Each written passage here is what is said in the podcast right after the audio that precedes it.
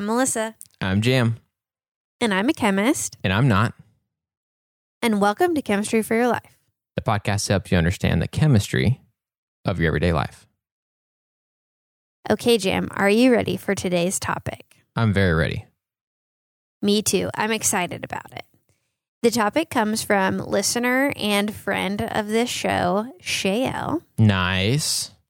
Shayelle is our Australian friend, and she, from her Instagram stories, appears to be an exercise fiend, like just a total boss, exercising all the time. Yeah, total boss is exactly the phrase I was thinking about. and she posted or sent us a question asking. She said at first she thought it was more biology, but then she remembered everything is chemistry. That's right, Shayelle. Good job.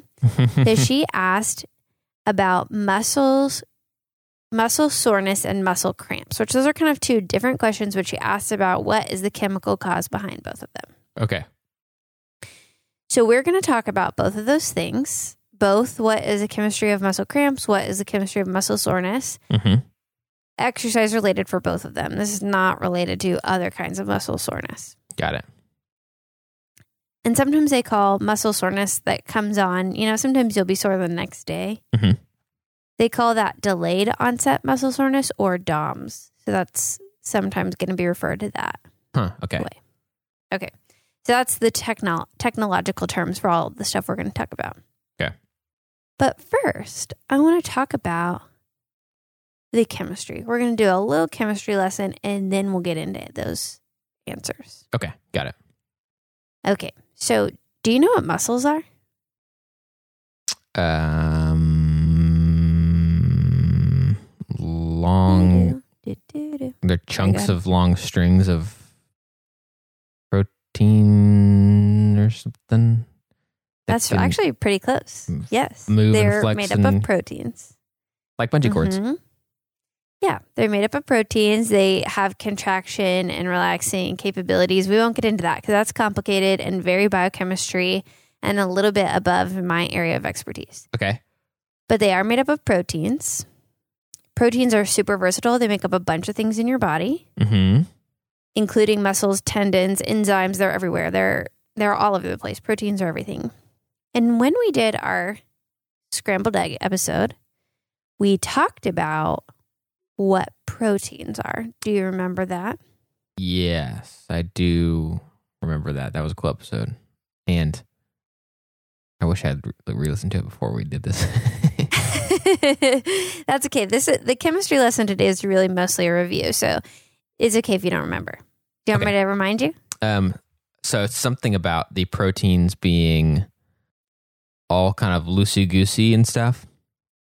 And then getting all, whenever they are cooked, getting all like tangled up and all intertwined and stuff, which gives it a lot more sudden, like solid structure versus its like loosey, liquidy state before that. Something yes, like that? that's what happens. That's that's what happens when we cook proteins. Okay, got it. But do you remember what proteins are made up of? Oh, amino acids?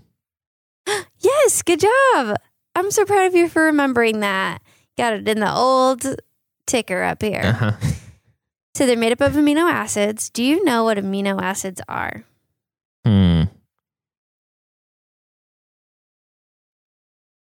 Hmm. Have you ever, like when you're a kid, walked down the street and like the kind of neighborhood grouch yells at you, like, stop playing with your toy or tricycle or whatever on their lawn and stuff? Yeah, definitely. Okay. So that's basically, that's basically what amino acids are. They're just, they're just a, they're just a amino acid. I knew that was coming. Now that we've got that out of the way. Sorry. So I do not know. I mean, it's an acid, I would guess. I did probably at some point know what amino acids were. All I can think of right now is it's clearly an acid. My AP biology teacher probably definitely taught me this. And Miss Wise, I'm sorry, I do not remember exactly what they are. but the fact that they make up, that proteins are made up of amino acids is from her. Like that is drilled into my brain for some reason. So that carried Good on. Good job, Miss Wise. So some of it stayed. And that's to her credit for sure. Okay, so Well, I'll go more deep into what amino acids are. Okay. So, amino acids are called amino acids because they have two functional groups. Functional groups, we've talked about this before, are just basically little combinations of atoms in a specific arrangement that has a consistent function. hmm So, for example, a nitrogen surrounded by a few hydrogens is known as an amine. Hmm. A carbon double bonded to an oxygen on one side and with a single bond to an oxygen and a hydrogen on the other is known as a carboxylic acid. Okay. These things appear in all kinds of different molecules in this arrangement. They they have good function in this arrangement, so they'll show up that way consistently in Mhm. nature. They naturally occur, and so we just gave them names to make it easier to keep track of them, so that we could all be speaking the same language when we're talking about them. Got it. And so we call that kind of recurring group a functional group, and then the specific groups have names like an amine or carboxylic acid. Okay. Got it. Alcohol is also considered a functional group, an OH group, or there's something called an aldehyde that has a carbon double bonded to an oxygen and a hydrogen. Just different arrangements of atoms make up functional groups. Got it. Okay. Cool. Amino acids are called that because they have an amine functional group and a carboxylic acid functional group. Got it. Okay. So there's the, it's sort of like amine acid, amino acid. That's where you get that. Got it. Got it. Okay. So the first, Okay. so amine is not an acid on its own. No, amines are basic Got it. Okay. generally, and acids are acidic. And that's actually convenient because then an amino acid can react with another amino acid. The basic part of one amino acid can react with the acidic part of another amino acid. And then the basic part of that amino acid can react with the acidic part of another amino acid.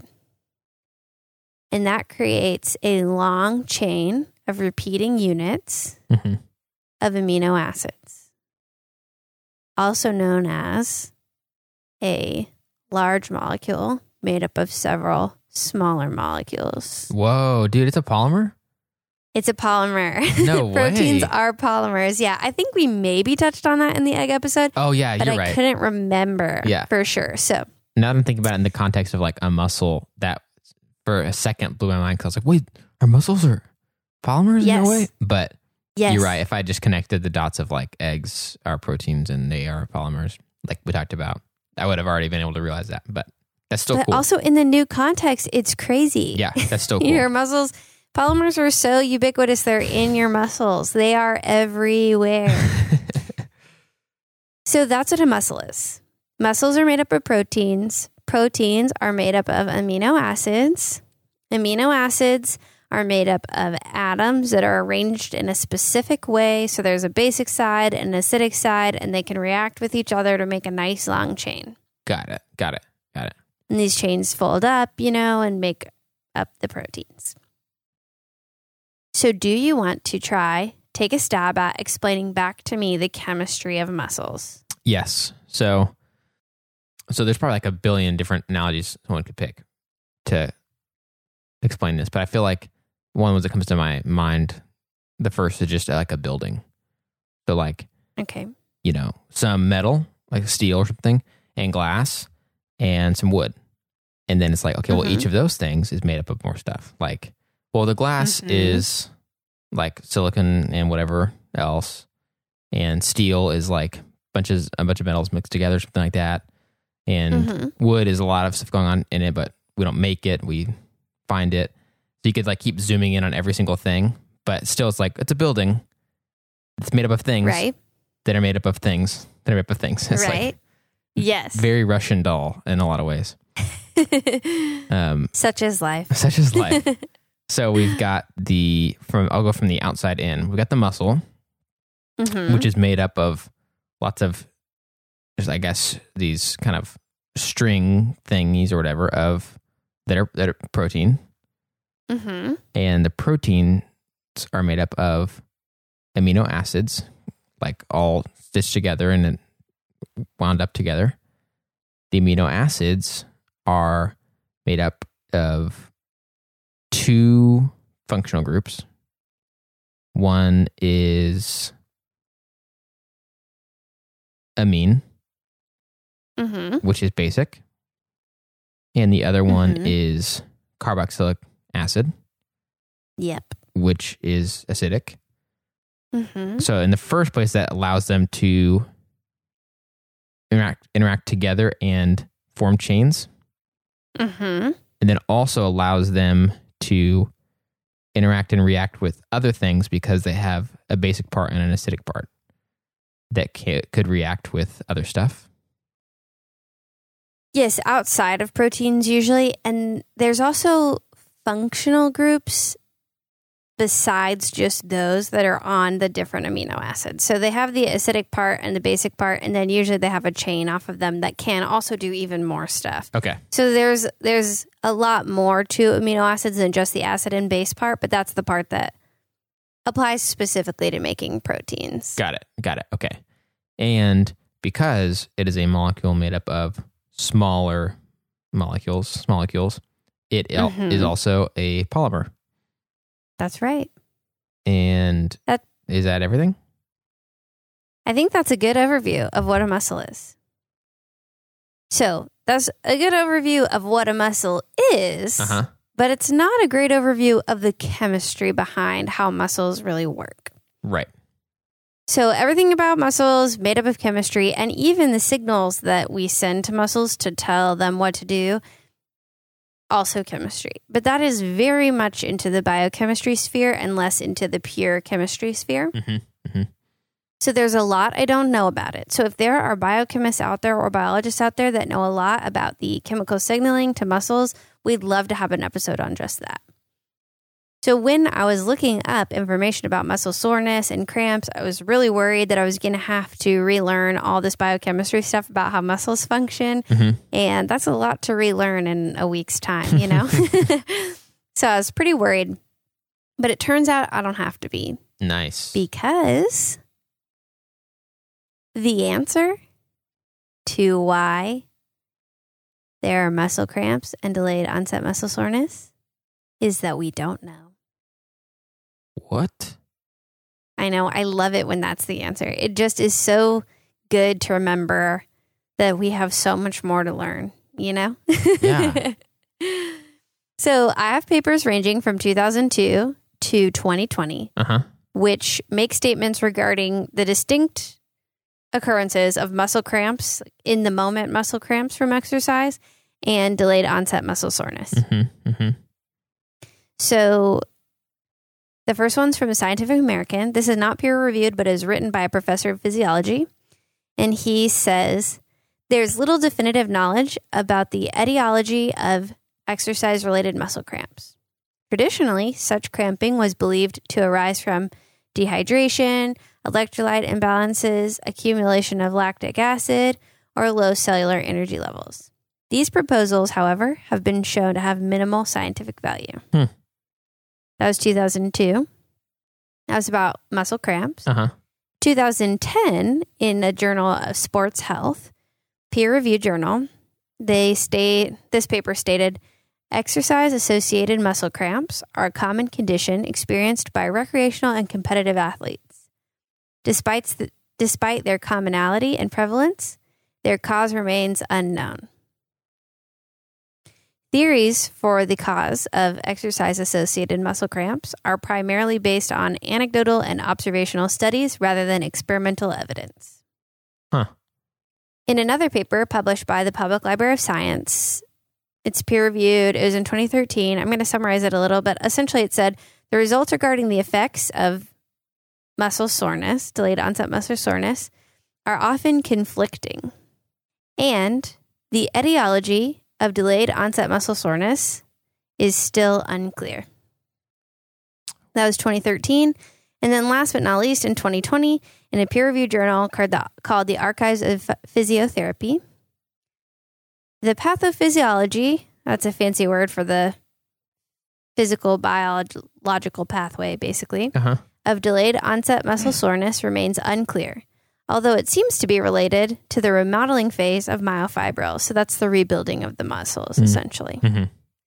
So there are a lot of theories, but there is not a lot of evidence or clear information on why we get either muscle cramps or muscle soreness. Weird. Dude, that's crazy. And I remember hearing, I have not done a ton of athletic stuff in my life, but when I have and have just looked up a couple things, people say the same stuff all the time without a lot of reasons, but just like, oh, lactic acid builds up on your muscles and you're Right. blah, blah, blah, blah. And it just stuff that doesn't really actually tell you why. It's just they have similar,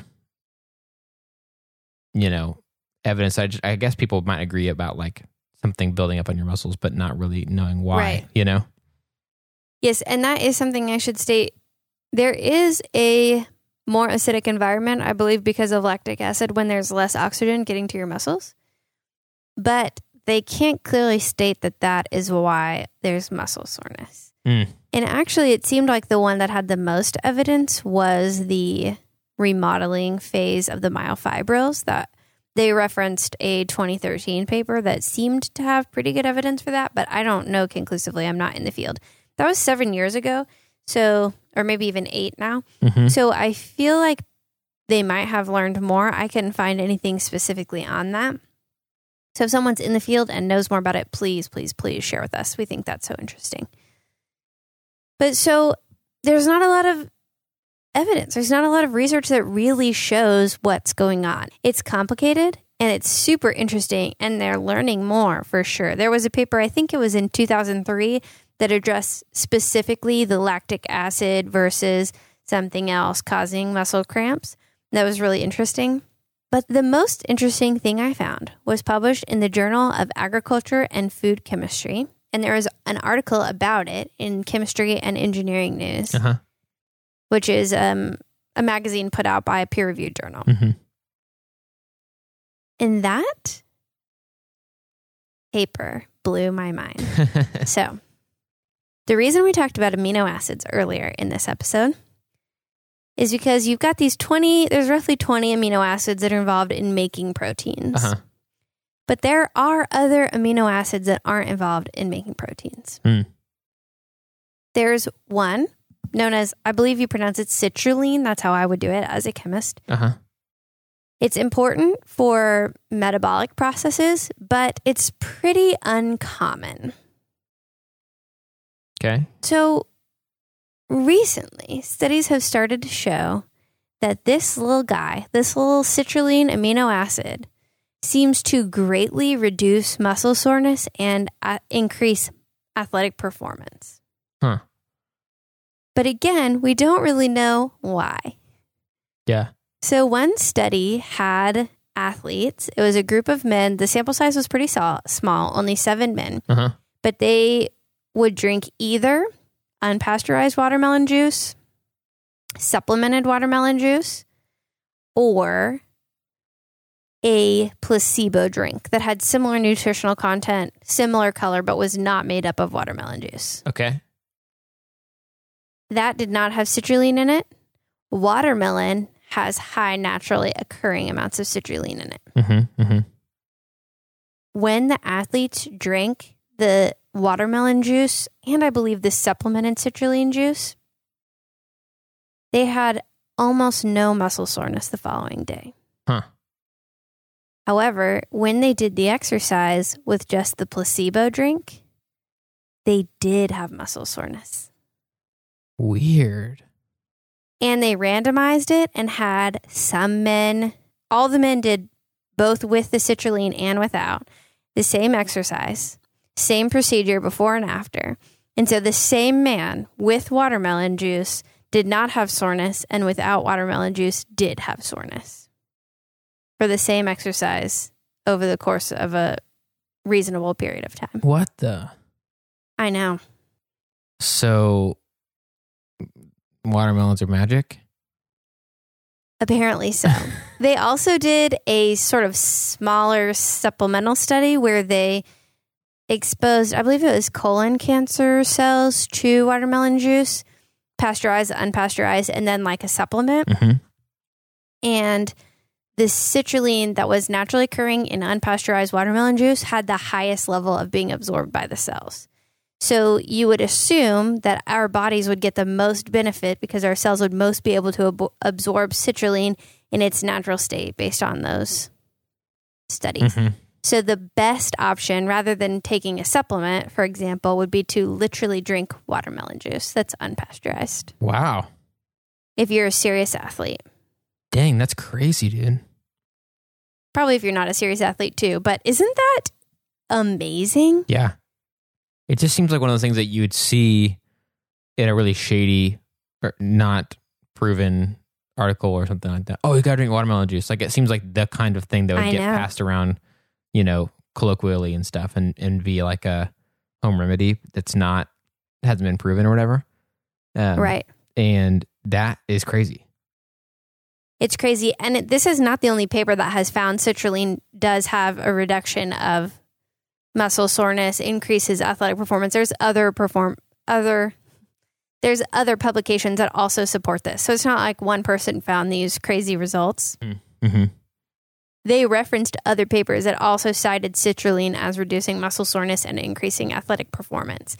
It's just the most fun when it's watermelon juice, you mm-hmm. know? yeah. And so did you already say this? Like what, what is citrulline also in? Is it in anything else that we can easily get our it's not on? very common. They, I didn't see what else is in. I didn't look for that. I probably could check real quick. But what it said literally in the chemistry and engineering news article was citrulline, specifically L citrulline. I don't think that distinction matters a ton in our context, but citrulline is an uncommon amino acid that until recently hasn't gotten a lot of attention. So they just say it's not very common. Mhm. Watermelon is one of the few natural foods with an abundance of L-citrulline. Wow. So that was kind of the extent of, of what it said. Yeah. Weird, dude. That's so crazy.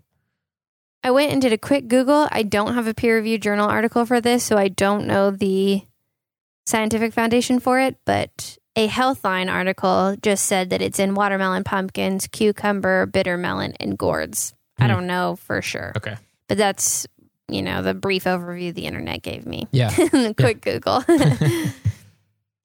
so that's that's the magical amino acid and why I wanted to talk about amino acids, citrulline. hmm That it really does seem to do something and I wish that we could talk about what it does. Yeah. Seriously. but it really does seem to do something to muscle soreness or to inhibit the occurrence of delayed onset muscle soreness after exercise. uh huh. Uh-huh.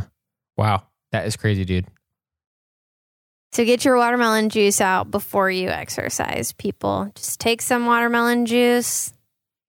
That makes me wonder. Be good to go. Like, so I'm not. I don't love watermelons, but I don't hate them either.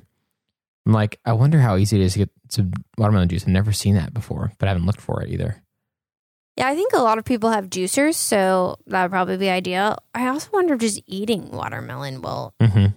it probably wouldn't have quite the concentration, but that might do something. I don't really know. And Yeah. also, I'm not a doctor, nor am I prescribing any kind of advice. Please don't sue us if drinking watermelon juice doesn't work for you. Don't be mad at us. Be mad at yourself.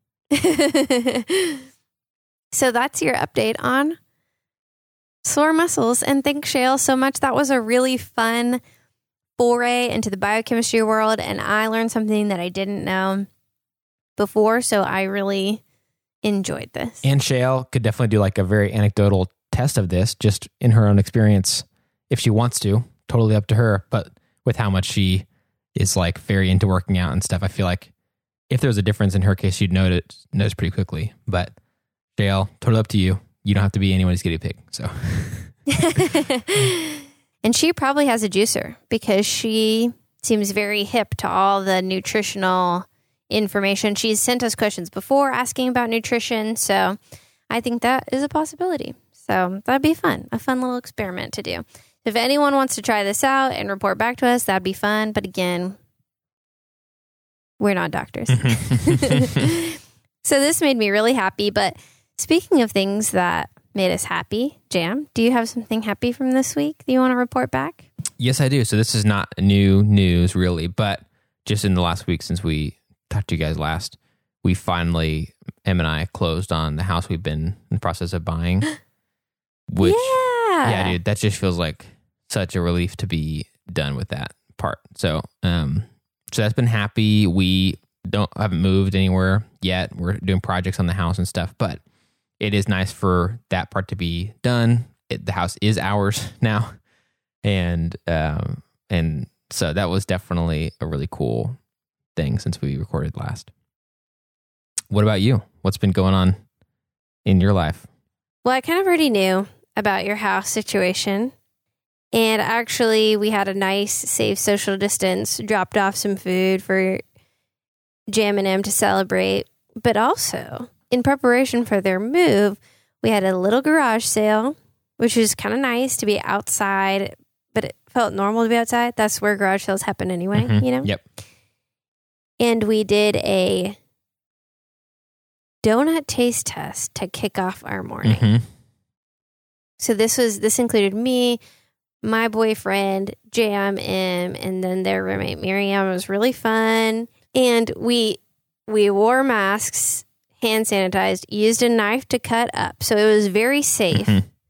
But we tried out this new donut chain in Denton that I've been very excited about for a while called Amy's Donuts. Mhm. And so we got to taste test a lot of their different donuts, and it was just really fun. I love donut taste testing, and I love a good excuse. I get, I try to limit my desserts to the weekend, you know, to try to maintain a healthier lifestyle. So that was a very good dessert choice for the week. Yeah. I think my favorite was they have a glazed donut with pie filling on top, and it was really good. It was apple pie filling. Uh-huh. What about you? Did you have a favorite jam? Ooh, yeah. So again, definitely a good idea. Let me second that. And we had done one of these that I actually talked about on the podcast, like you know maybe like a year plus ago. Mm-hmm. And but we just did two kind of normal donut ch- donut shops, not like Amy's, which has these really crazy fancy donuts and lots of different ideas and stuff. So this was like up to an- another level, basically, um, than what I'd experienced in the past. And I think one of the ones that stood out to me the most was the maple bacon one. Oh yeah. I think I just love that that mix of the sweet and savory. I don't know that it would be like my favorite favorite, but of the t- the ones we tasted Saturday, to me it, it's the one I thought about more later. And I kind of like that it curbs the sweetness because you know, especially if you're having a few donuts in a row or Right. something like that, or even a few yeah. bites of donuts in a row. That one being like not only sweet, but having that savoriness to it was really nice. So that was a good one. Well, I forgot to take pictures of the donuts themselves, but I did get a cute picture of the mural inside Amy's in Denton. So I'll post that up online for you guys on the social media stuff. And you can see our cute donut experience, or at least a part of it. Yeah. And give yeah, give Amy some love. So that'd be cool. So yeah, if you're in the Denton area, or I think they have a few other locations, go check out Amy's Donuts. The actual donuts themselves were very light and fluffy. They, it was a solid, just donut base, and then they add a lot of interesting things to them. So it was pretty good. Yeah. So that was a fun thing. I really enjoyed that, and it felt almost normal to be outside at a garage sale. Yeah. You know, Yeah. that's where they happen. The masks were on and and there was lots of hand sanitizing after exchange of money. So that was a little different. But Mm-hmm. overall I felt like the donut experience and the being with the friends part was really nice. Yeah. So Dude, amen.